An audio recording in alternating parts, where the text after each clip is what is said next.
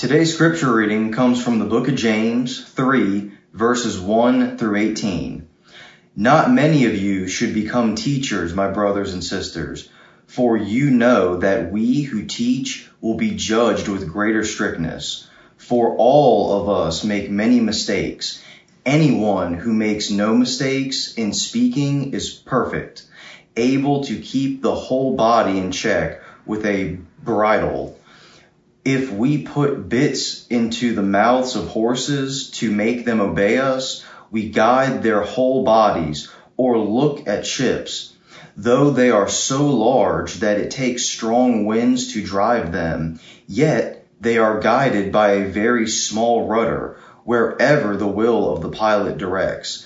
So also the tongue is a small member, yet it boasts of great exploits.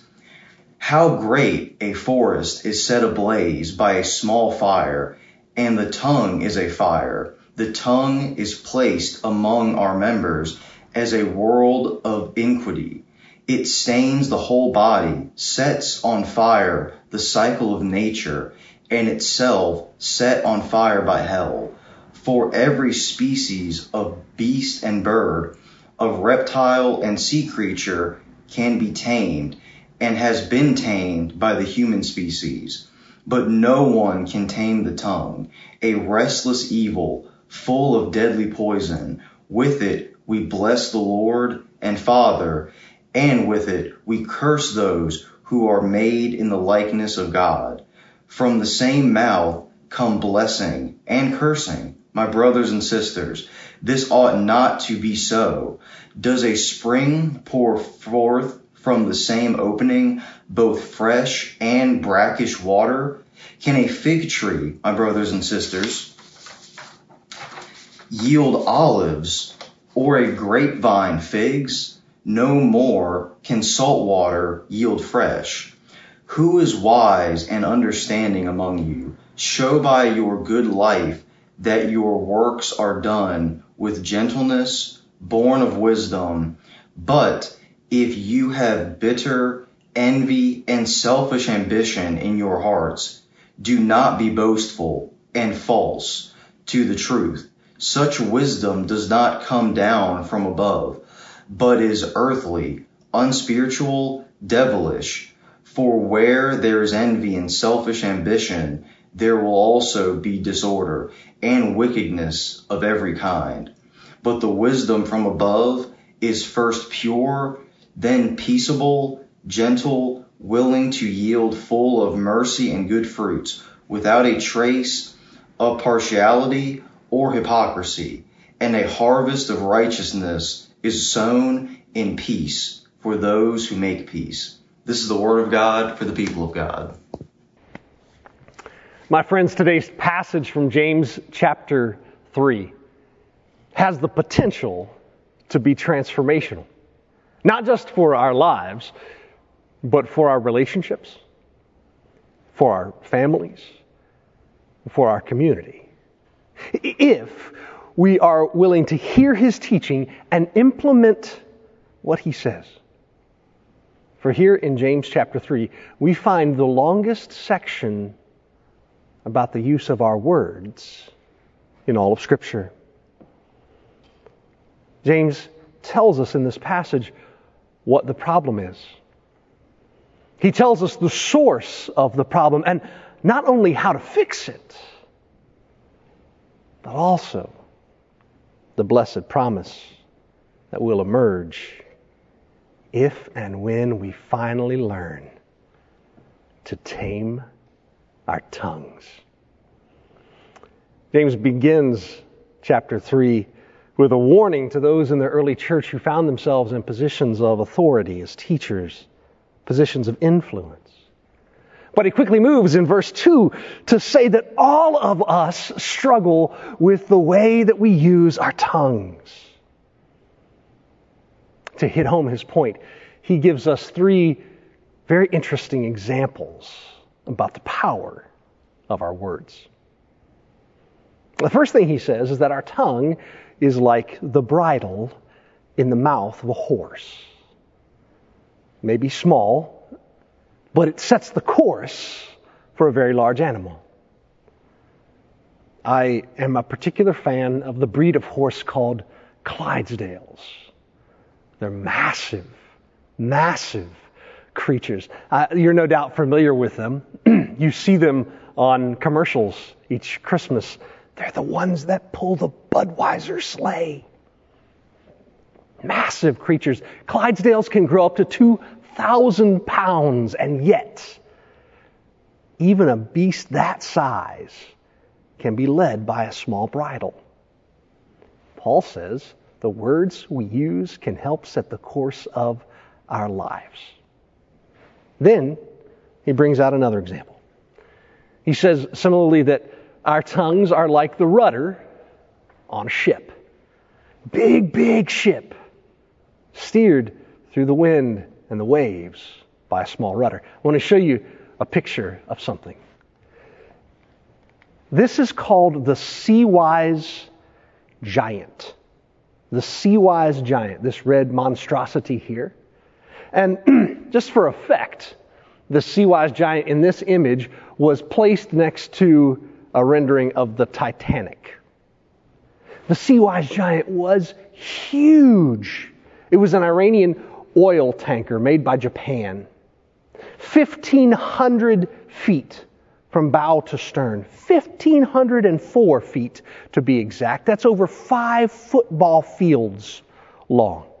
When this ship was at full power, going as fast as it could, it took it five and a half miles to stop. To make a turn took two, and, two miles.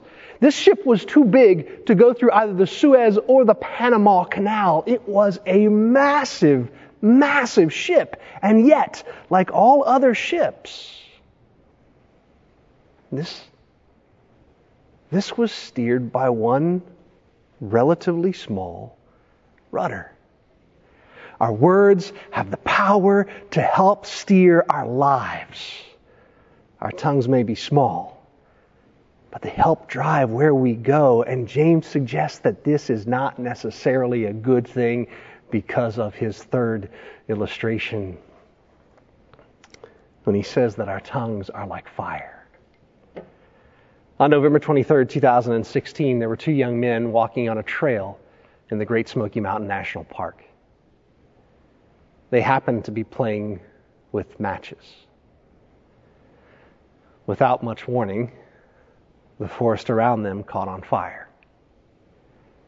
And in just a matter of days, 14 people were dead.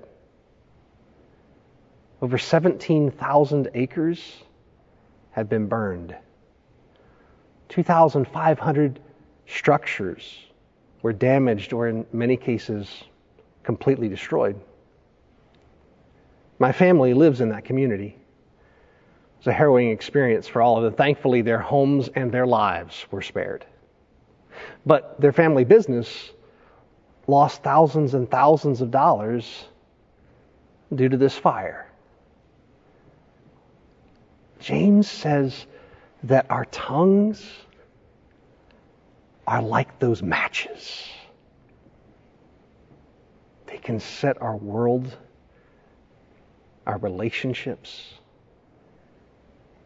and our families ablaze. His point though the tongue is a relatively small part of our body,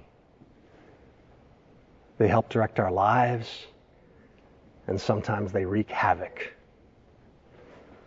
Look at verse 7. James says, For every species of beast and bird, of reptile and sea creature, can be tamed and has been tamed by the human species. But no one can tame the tongue a restless evil full of deadly poison. No one, he says, can tame the tongue. Church, I want to make sure that we see this, that all of us see this point. James is not suggesting that a few of us have problems with our words. James says that all of us all of us have used our voices at times in this world to tear down instead of build up. All of us have done this. And our words are so powerful. Ten years ago, there was a study commissioned. And the study was of clinicians and the processes that they employed to give a shot. And the, the study found something very interesting when it found that if a clinician, prior to giving a shot, said the phrase, This may hurt just a bit, those who received the shot reported a higher pain level than those who had heard no warning from the clinician administering their shot. Words themselves can cause or exacerbate our pain. The old adage, sticks and stones may break my bones, but words will never hurt me, is a lie. For some of us, the words that we have heard, perhaps the words that we have spoken, are the most damaging things in our lives.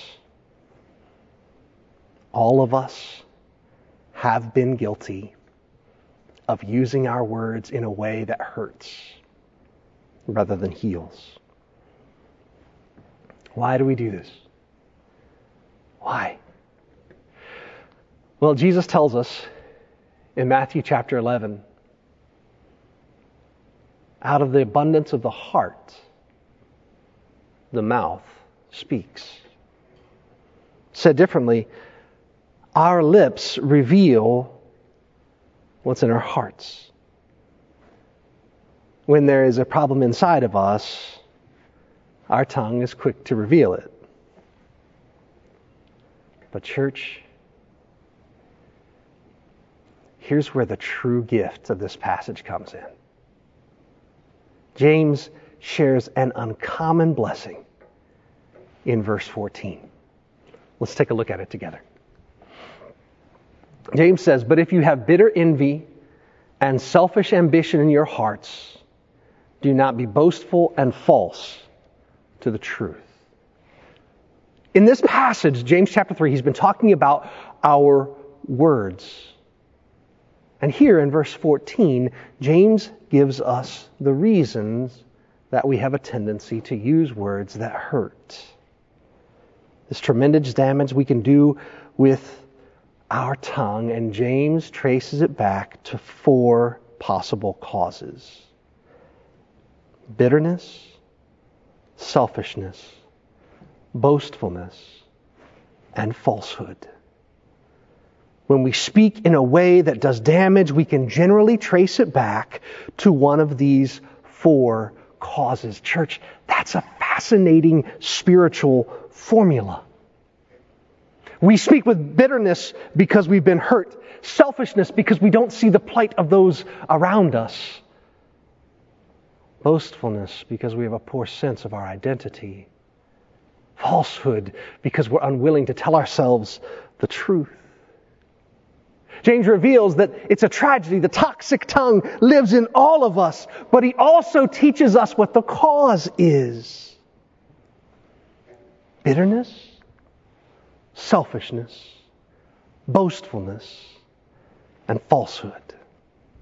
I want to invite you to engage in an experiment with me. This is one of those sermons that, if we apply it to our lives, can change our lives and our relationships. So I want to invite you to do something. I want to invite you to write those four words down bitterness, selfishness, boastfulness, and falsehood. Write them down. Keep them in your Bible or next to your chair or in your car, where, wherever you can access them. And the next time in your life that you find yourself using your words to hurt instead of heal, to tear down instead of build up, take that sheet of paper out and take a look at it. Check your words against the list. What I mean? James, in this passage about our words, says that our words, when they break the hearts of those around us come from one of these four quadrants. First, they can come from bitterness living inside of us. Bitterness is a leftover from the pain of our past. When I've been wronged and I don't find closure, it results in bitterness. When we dwell on past injustices, they become a poison inside of us. I'd ask you today is there a past hurt that you are holding on to? It's driving your, your life in an unhealthy way. Because if bitterness lives inside of us, there's a great chance that bitterness is making its way out of our mouths. Second cause of our toxic words, James says, is selfishness. Selfishness rises in us when our focus is so intent upon our own personal goals or the challenges we're facing that we simply fail to take notice of those around us. In my own life, I find it amazing how quickly my world can become small. How quickly I can be reduced to only thinking about what is best for me or for mine. I wonder when the last time was that we asked ourselves how we can best serve the people that God placed in our lives. Are we paying attention to the needs of others or only to our own needs? Sometimes when we do damage with our tongues, it is because of the selfishness that lives in us. Third, James talks about boastfulness. This might strike us as odd. Most of us don't think of ourselves as boastful. But boastfulness tends to emerge out of inadequacy. Sometimes we could call boastfulness self righteousness. We find ourselves tearing others down to make ourselves feel better. When we struggle with inadequacy, it's an indicator that we do not have a clear sense of who we are in Christ. If we're still living under the burden of our past sins, that inadequacy will wreak havoc on the sense of who we are. And yet, the truth of the gospel is that God knew we needed forgiveness, and God moved heaven and earth to give it to us. That's who you are. This is how much you are loved. Sometimes when we hurt others with our words, it's because of boastfulness born from our own inadequacy. How do we hurt others? With our words. Why? Oftentimes we do so because of bitterness or selfishness or boastfulness or finally, James says, because falsehood lives in us. One of the most toxic and tragic things we can do is lie to ourselves.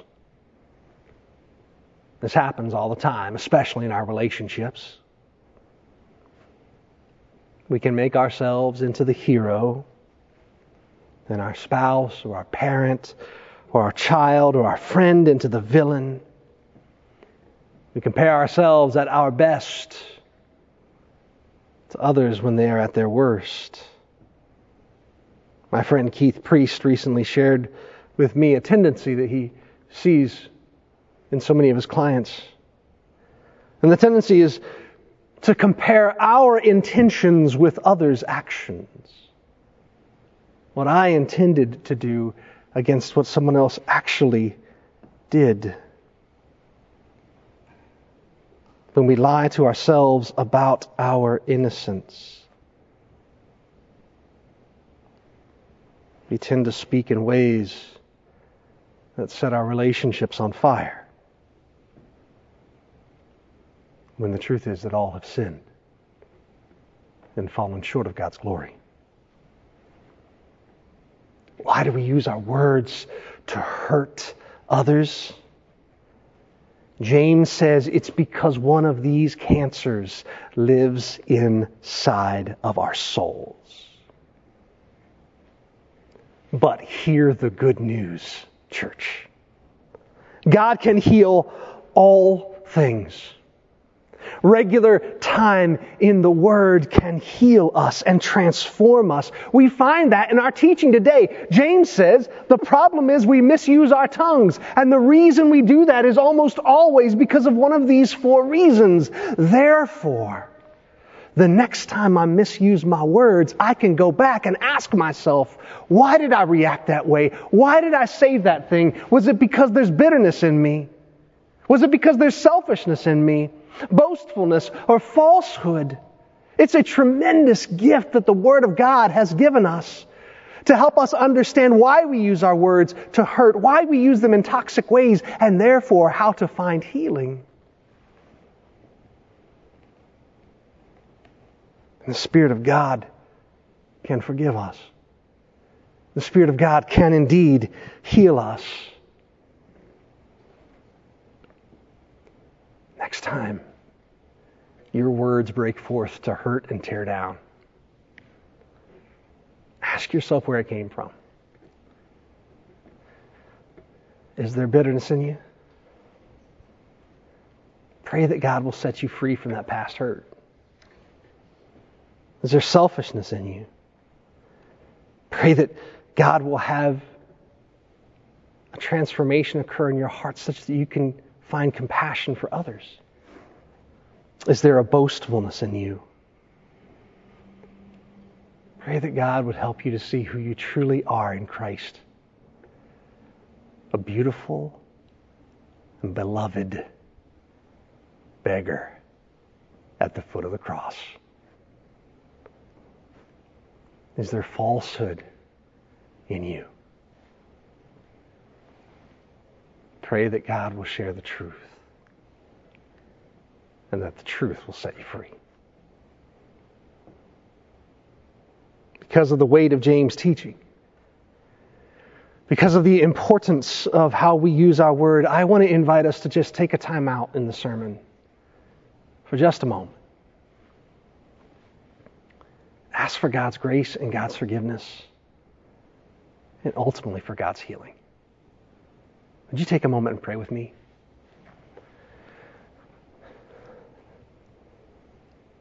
Father, whether we can remember or not, Scripture says it, and therefore it is true. All of us have used our words to tear others down. We've used our tongues to hurt. They've steered our lives at times into tremendous trouble, our families into tremendous trouble. Sometimes they've set our worlds on fire. And today we acknowledge that. We confess it. Knowing that when we confess our sins, you are faithful and just to forgive us and to cleanse us of unrighteousness. Father, we ask for more than your forgiveness today. We also ask for your grace to forge new pathways. That, Father, you would reach into us and remove the bitterness of the past hurts so that bitterness will no longer emanate from us. We ask that you would remove selfishness and replace it with a care and concern, a vision to see others. Father, we pray that you would take away our boastfulness and instead Help us to find tremendous grace in who you have named us to be, your children. Gracious God, if there's falsehood in us, if we are lying to ourselves, help us see the light of truth. Heal our hearts so that our actions and our words can breathe life and light and hope into our lives and our families. In Jesus' name. Amen. Church, the first 16 verses of James are bad news, highlighting the problem and the source of the problem. But then, then we get to verse 17. The wisdom from above is first pure, then peaceable, gentle, willing to yield, full of mercy and good fruits, without a trace of partiality or hypocrisy. James says that when we identify the problem and its source, when we work within God to find forgiveness and healing, that then a new reality emerges, not only in the way we use our words, but in the way we live our lives. What a list. When we allow God to work in us, we go from running ships aground and setting things on fire to being pure and peaceful and gentle. And look at that next one. Willing to yield. Willing to yield. A mark of the mature and wise follower of Jesus Christ is a willingness to yield. What if instead of trying to win arguments, with one another? What if we sought to be the first to yield? But why in the world? Why would we do that? Look at verse 18.